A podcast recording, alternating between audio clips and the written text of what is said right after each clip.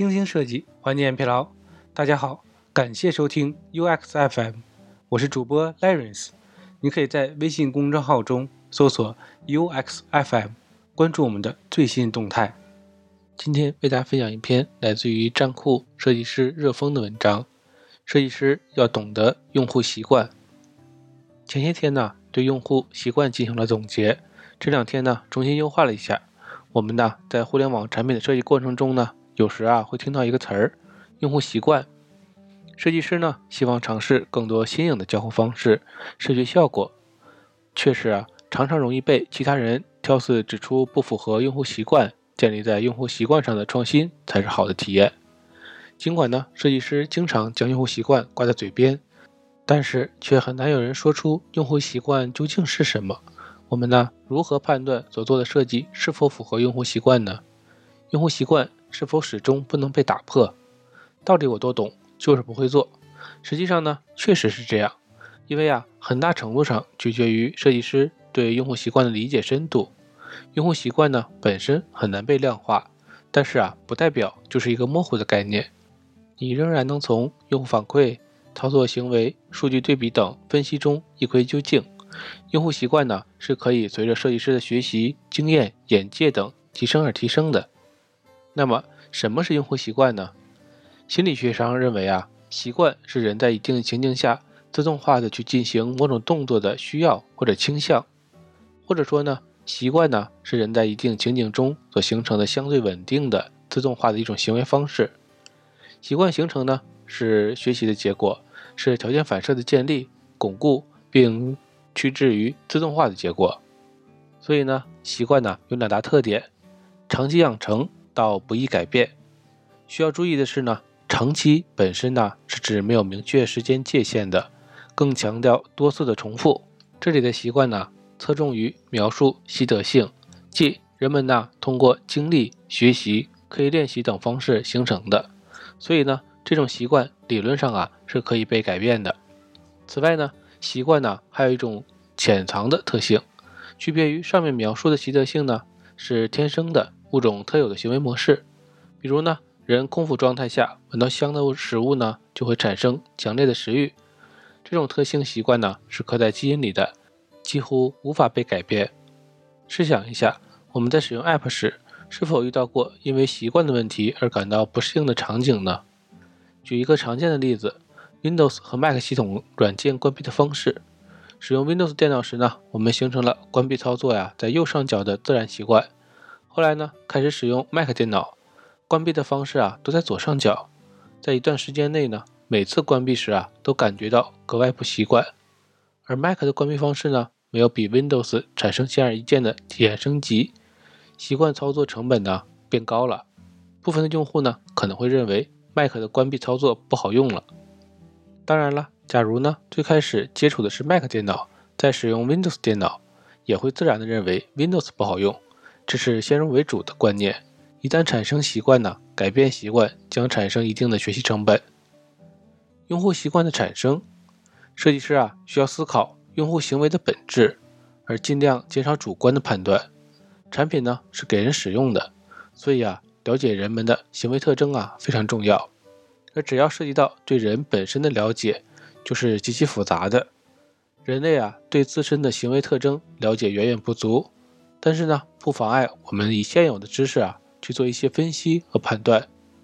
用户行为习惯的产生呢与记忆的特点有很大的关联。我们呢可以把记忆划分为外显记忆和内隐记忆。外显记忆呢。大家比较习惯和容易感知到，比如呢，我们在学校学习时背诵的课文呐、公式、法则等，也可以啊，是用语言、文字等显性方式描述出来的记忆。隐性记忆呢，也叫非陈述性记忆，我们呢无法用行为描述而确实存在。比如呢，骑单车学会之后呢，很难会忘记。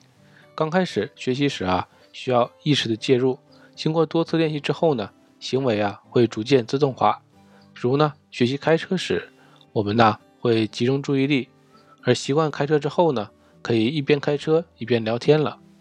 我们平时说的肌肉记忆、条件反射呢，也和内显记忆息息相关，而一旦形成呢，不太容易改变。需要注意的是啊，肌肉记忆只是一种简单的描述，负责此记忆的是小脑。其实呢，肌肉是没有记忆的。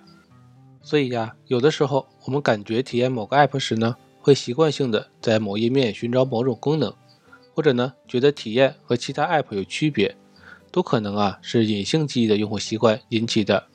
举一个例子，某天呢，你刚使用一个没用过的 app，这时啊，你想要找设置功能的时候呢，你大概呀会不自觉的点击 app 最后一个主 tab 我的，因为啊，大部分的 app 设置功能啊都在这个场景，用户呢自然就形成了习惯。这里啊，我且采用心理学家基斯斯坦诺维奇和理查德维斯特率先提出的术语，用以说明大脑中的两套系统。即系统一和系统二。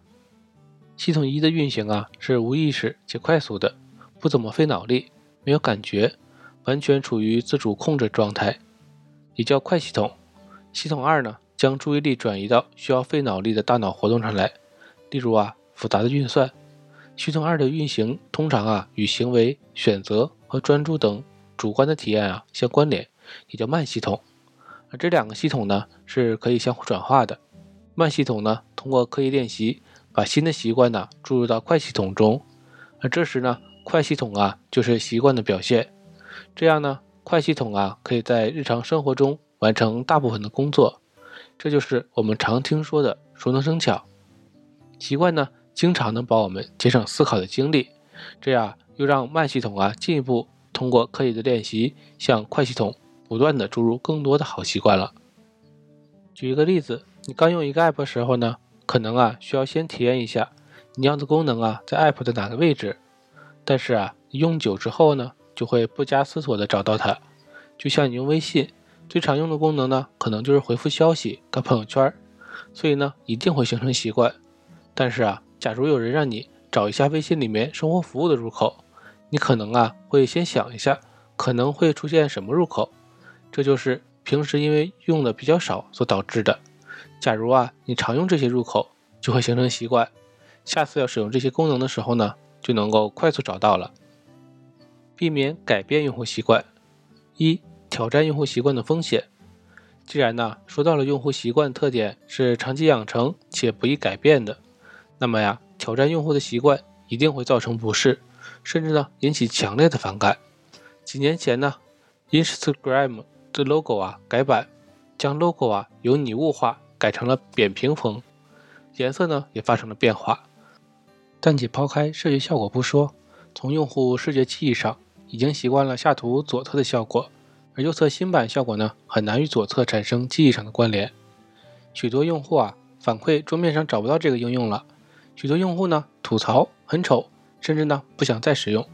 所以呢我们呢比较容易理解为什么有时候呢 App 改版容易反而引起用户的反感。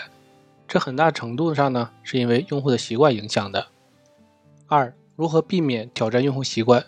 产品的用户是谁？了解产品的用户是谁，用户行为特点是什么？不同产品由于定位不同呢，所以用户群体啊也不相同。用户群体的不同，自然代表用户行为特点的不同。如果设计师啊知道用户群体，但是呢不清楚具体行为习惯特征，可以尝试啊让你身边的用户帮你体验。举一个例子，B 站的整体用户画像呢，相对而言呢更偏年轻化，所以呢，产品设计上，无论是代表形象、UI 风格、交互体验，都更显年轻化。而小年糕小程序的用户群体呢，主要为中老年人，所以呢，设计上啊不会显得很年轻，而是以操作明确、字号偏大、去除多余信息为主。关注竞品的体验，关注主流产品的用户体验呢？很重要，这些竞品的操作呀，往往代表用户的习惯操作。大多数情况下呢，你需要了解竞品能做到什么程度。用户啊，容易将习惯从一个场景带到另外一个相似的场景。比如呢，点外卖，有的用户呢，可能啊会下载美团和饿了么，尽管平台不同，但是啊，在用户的习惯中，操作模式是相似的。所以啊，如果你想让用户体验不突兀，那么呢？往往就是遵循相似的操作逻辑。当然呢，这些呢不是为了让一个产品去抄另外一个产品，而是要追求更好的使用体验。你的产品呢比竞品体验更优，就能更吸引用户的青睐了。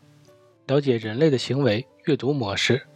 每个人本身呢都会具有相对稳定的行为操作信息阅读习惯。我们呢能见到的体验好的产品，都是符合用户基本的行为习惯、信息阅读习惯的。要想了解这些习惯呢，需要了解深层次的交互行为特征。从操作而言呢，需要了解用户与界面交互的行为习惯，比如呢用户的操作，比如啊尼尔森可用性原则等。从信息阅读角度而言，需要考虑人们眼睛观察事物的规律，比如呢格式塔原理。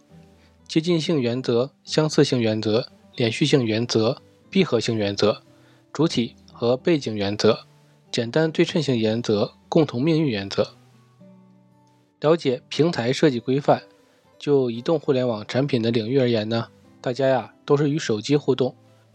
目前手机系统的两大平台 iOS 和安卓也都各自有提供关于人机界面设计有清晰的指导，尤其呢是安卓的 Metal Design。对于设计师快速了解设计规范、设计原则呀，有很大的作用。接下来呢，我们聊一聊关于培养新的用户习惯。一、何时培养新的用户习惯？我们提到啊，挑战用户习惯会有风险，但是呢，用户习惯呢，并非是永远不可以改变的。有时呢，我们需要培养新的用户习惯，也就是啊，大家常说的教育用户。否则呀，世界可能一直很难进步。移动互联网兴起之前呢？大家呀都是线下打车，但是呢，滴滴打车呀颠覆了传统的线下打车的用户习惯。以前呢，大家都是现金支付，但是啊，微信支付颠覆了现金支付的用户习惯。设计心理学呢有这么一段话：如果用新的方式做一件事，只比原来好一点，那么呀，最好与以前保持一致。如果必须做出改变，那么呀，每个人都在改变。新旧混杂的系统呢？会让每个人困惑。当新的做事方式明显优于旧的方式，那么因改变而带来的价值啊，会超越改变本身所带来的困难。不能因为某样东西与众不同呢，就认为它不好。如果呢，我们固步自封，我们呢将永远不会进步。改变的价值大于改变的困难。这里的价值啊，包括但不限于用户价值、商业价值等。当新习惯呢会需要用户改变旧习惯时，这个设计啊带来的价值有多大？值不值得让老用户付出学习成本？有时候呢，明知改变呢会引起用户的强烈抵触，依然呢改变用户习惯，可能因为改变的价值大于改变的困难。刚才提到的 Instagram 例子中呢，有的人呢不知道 Instagram 为什么要改版。创新咨询公司呢 IDEO 的沟通设计主管。就说了，当品牌组织超越了最初的商业意图，或扩展业务提供不同的产品，或领导希望吸引新的用户，这些情况啊，都可能需要新的品牌视觉。变化呢，总是大家不舒服，然后呢又平息。我认为啊，时间才是检验真理的唯一标准。改变带来明显的体验升级。我们在设计中啊，有时候会遇到自己的产品某个功能体验比较差。但是呢，延续了很久，而市面上啊，其他同类产品在相同功能体验上啊，已经做得很好了。我们呢，可以往主流交互体验上改版吗？这时候啊，就需要权衡改编之后是否能够带来明显的体验升级，还是说对于用户来说呢，是不痛不痒的变化，可改或者可以不改。以安卓为例，在几年前呢，安卓手机啊，底部有三个实体键，后面手机更新迭代。变成了虚拟三键设计，因此呢，底部存在了三个不同的功能热区。而在安卓4.0设计规范中呢，为了避免底部标签与已经存在的底部虚拟按键产生交互上的冲突，安卓啊明确说明了不要使用底部标签栏。但是呢，这种规则在使用体验上呢，开发者的适配上都发生了问题，用户啊更接受 iOS 的体验。后面呢，谷歌在 Metal Design 中呢。允许底部标签栏的存在，相当于啊和原来的用户习惯不一致了，但是呢却带来了更好的用户体验。二、如何培养新的用户习惯？这里呢结合上瘾模型的触发行为多变的酬赏投入进行阐述。这四个步骤啊是一个循环，当用户呢越沉迷于这个循环，说明啊你的产品对用户的吸引力呢就越强。用户习惯呢也就越强。这里呢会侧重于从培养用户习惯的角度进行拆解。出发，外部出发和内部出发。外部出发的说白了呀，就是加强产品的曝光，让用户啊一下子就能想起你。举个例子，充电五分钟，下一句是什么呢？你大概呀就会想到通话两小时。这种经过外部的长期触发，最终啊已经转变成了内部的习惯，让你会记忆深刻。外部触发的类型呢，主要有四类，通常啊将信息渗透进用户的生活。吸引他们采取下一步行动。付费型触发，做广告、做做隐形、推广啊，都是属于付费型的触发，争取新用户。回馈型触发，公关、媒体等领域的触发，比如呢，对产品做正面的报道、推荐等。人际型触发，熟人之间的口碑传播是一种极其有效的外部触发，可以为产品呢带来病毒式的增长。自主型触发。以驱动用户重复某种行为作为重点，让用户啊形成习惯，比如呢新闻订阅啊、每天早晨的闹钟等。内部触发呀是用户心理产生的使用动机，内在情绪驱动自己去使用一款产品。当某个产品与你的思想、情感或者呢原本已有的常规活动啊发生密切关联的时候呢，那一定啊是内部触发在起作用。对于习惯刷朋友圈的人来说呢。拿起手机就会不自觉地打开微信。对于习惯刷微博的人来说呢，拿起手机啊就会刷起微博，甚至啊自己都没有意识到，一再重复这种场景，让用户啊对此形成一种稳定的联系，进而呢形成习惯。行动，斯坦福大学福格博士啊曾提出福格公式。福格行为模型啊可以用公式来呈现，即 B 等于 MAT。B 代表行为，M 代表动机，A 代表能力，T 代表触发。只有动机、能力、触发三者兼备，才能跨过行动线。触发即上面提到的外部触发与内部触发。动机啊，就是决定你是否愿意采取行动。福格博士认为呢，驱使我们采取行动的核心动机啊，主要有三种：追求快乐，逃避痛苦；追求希望，逃避恐惧；追求认同，逃避排斥。能力，所谓习惯，是指人们呢几乎无意识的情况下做出的举动。一种行为复杂程度越低，无论是体力上还是脑力上的，被人们呢重复的可能性就越大。越简单的操作成本、记忆成本越低，越容易啊形成用户习惯。举个例子，刷抖音就是用户行为成本极低的场景。你在刷抖音时啊，不需要多余的交互行为，切换视频甚至都不需要点击。只需要向上滑动，除开抖音算法精准推荐不说呢，从交互层而言呢，也足够简单，并且呢形成习惯了。如果呢改变会打破认知习惯，要让用户啊能快速了解新设计的使用方式，最好的方式是能够让用户啊快速与其他竞品操作习惯产生关联，比如呢其他主流应用成熟的交互方式。如果改版呢，会很大程度上改变用户行为，也可以尝试以下的方式：改版操作的指引。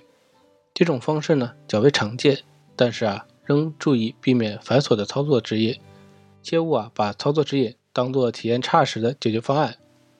兼容多种用户习惯，这种方式呢可以让不同的用户选择适合自己的交互方式，最大程度考虑到所有用户，但是呢，同时也可能啊造成了功能。繁杂的情况，比如呢，安卓底部三大金刚键，后面手机全面屏时代新增了全面屏手势。考虑到安卓老用户的使用习惯呢，三大金刚键始终被保留了下来。允许切换新旧版本，这种方式呢，一般是改版变化过大，用户呢一时间啊不容易接受新的体验方式，常见于网站，比如站酷早期的大改版，但是啊仅适用于过渡期。多变的酬赏，多变酬赏呢，主要表现为社交酬赏、猎物酬赏、自我酬赏。这几种酬赏呢，都会加强用户对产品的使用习惯。社交酬赏，人们呢从产品中通过与他人的互动啊而获取的人际奖励，比如认同、重视、喜爱等。比如啊，人们喜欢发朋友圈、微博等，希望呢得到反馈。从某种程度上呢，就是为了获得社会的酬赏。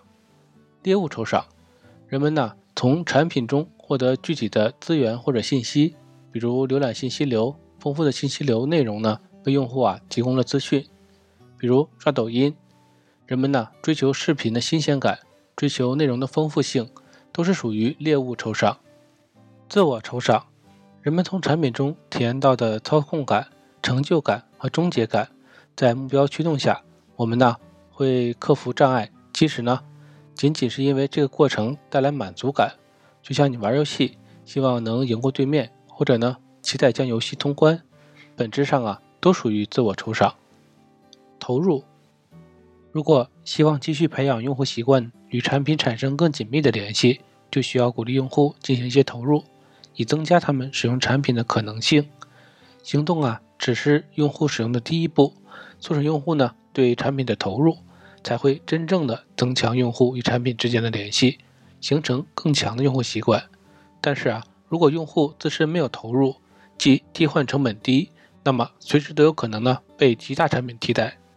现阶段呢，人人大谈用户习惯，但是呢，用户习惯不以自身为标准。而是需要考虑产品用户的行为特征，以及人们在使用产品时更加深层的，甚至呢用户本身都没有发现的习惯。